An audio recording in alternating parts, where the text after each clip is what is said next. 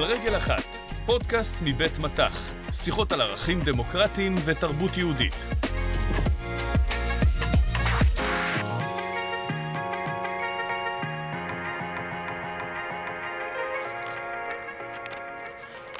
אוקיי, ואז אה, בסוף, אה, בסוף אני מספר על אירוע שבו תלמיד נפצע קשה כי פוצצו אותו מכות בבית הספר, שזה בעצם הדבר המרכזי בעבודה שלי, ואז אני ארחיב על הסיכונים וההשלכות של אלימות, ונראה לי שזהו. לירן, ההצגה של העבודה, אש.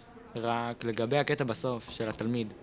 למה אתה לא מדבר גם על ההשפלה שהוא הרגיש? מה זאת אומרת? אני מספר על מקרה של אלימות. זה כואב, זה מסוכן, זה מפחיד. לא בטוח שהשפלה קשורה כאן. כן, אבל יש באלימות משהו מאוד משפיל, אתה לא חושב? ועוד כשזה באמצע ההפסקה, וכולם ראו איך בועטים בו שוב ושוב. מבין מה אתה אומר, אבל אני לא בטוח שהשפלה זה הדבר המרכזי כאן. טוב, זאת העבודת סיום שלך. תחליט אתה. מה אתה מלחיץ עכשיו?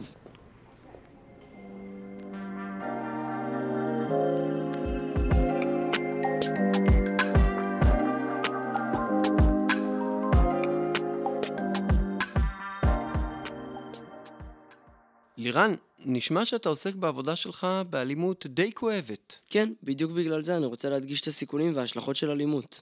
רק מה שאני אמרתי לו זה שכאב עובר, אבל התחושה שמשפילים אותך מול כולם כואבת לא פחות. והיא דווקא נשארת הרבה זמן. עומר צודק שמעבר לכאב הפיזי, אלימות פוגעת בעוד משהו, בכבוד האדם. או כמו שחז"ל קראו לזה, כבוד הבריות. בריות? כן, זה הכינוי של חז"ל לבני אדם. חז"ל מציגים את החובה לשמור על כבוד הבריות, או כבוד האדם, כערך מרכזי.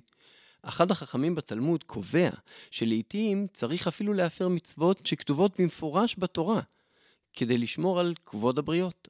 ככה הוא מדגיש כמה הערך הזה חשוב. חז"ל משתמשים כאן במושג בריות כדי להזכיר שלפי התורה, בני האדם נבראו בצלם אלוהים, ואין לפגוע בכבודם. אהבתי את המילה, בריות.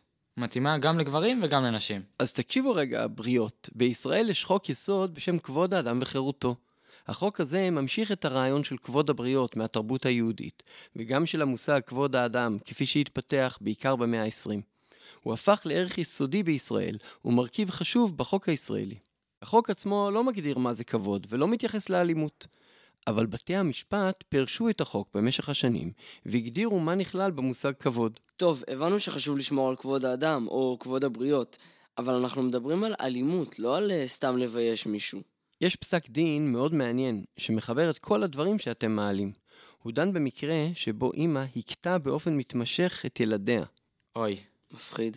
האמא טענה שהמכות היו הדרך שלה לחנך את הילדים, ושהיא לא התכוונה לגרום להם נזק פיזי.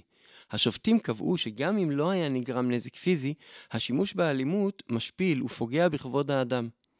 הילדים צריכים להיות מוגנים לא רק מהאלימות כשלעצמה, אלא מההשפלה הכרוכה בה. צריכים להיות מוגנים, אבל מי מגן עליהם? במקרה הזה, בית המשפט מגן עליהם בכך שהוא מעניש את האם. הוא מעביר מסר לאחרים שהם ייענשו אם יתנהגו באלימות. אבל ההגנה היא כללית יותר, של המדינה. אחת החובות של מדינה דמוקרטית היא לספק הגנה לאזרחיה ולאנשים אחרים הנמצאים בה.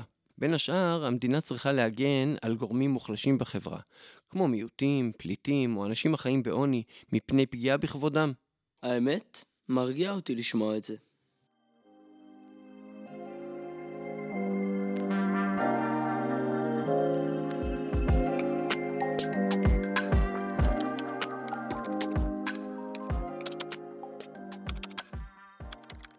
ולצד זאת, גם את ההשפלה שכרוכה באלימות.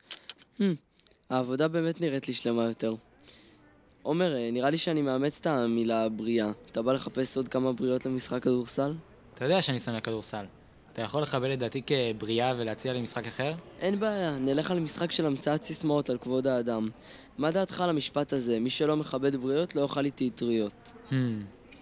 אני יותר בעניין של מי שאת האחרים משפיל, את החברות בינינו לגמרי מפיל. לא רע, אבל קבל את זה. רק מי שהמוסר שלו נרדם, לא יקפיד על כבוד האדם. לכל אישה ולכל איש, כבוד מגיע... כן. תודה רבה שהאזנתם לנו, מקווים שנהנתם. אני יואל קרצ'מר רזיאל. לשיחות נוספות, חפשו אותנו באפליקציית הפודקאסטים המועדפת עליכם, או באתר אופק מבית מטח.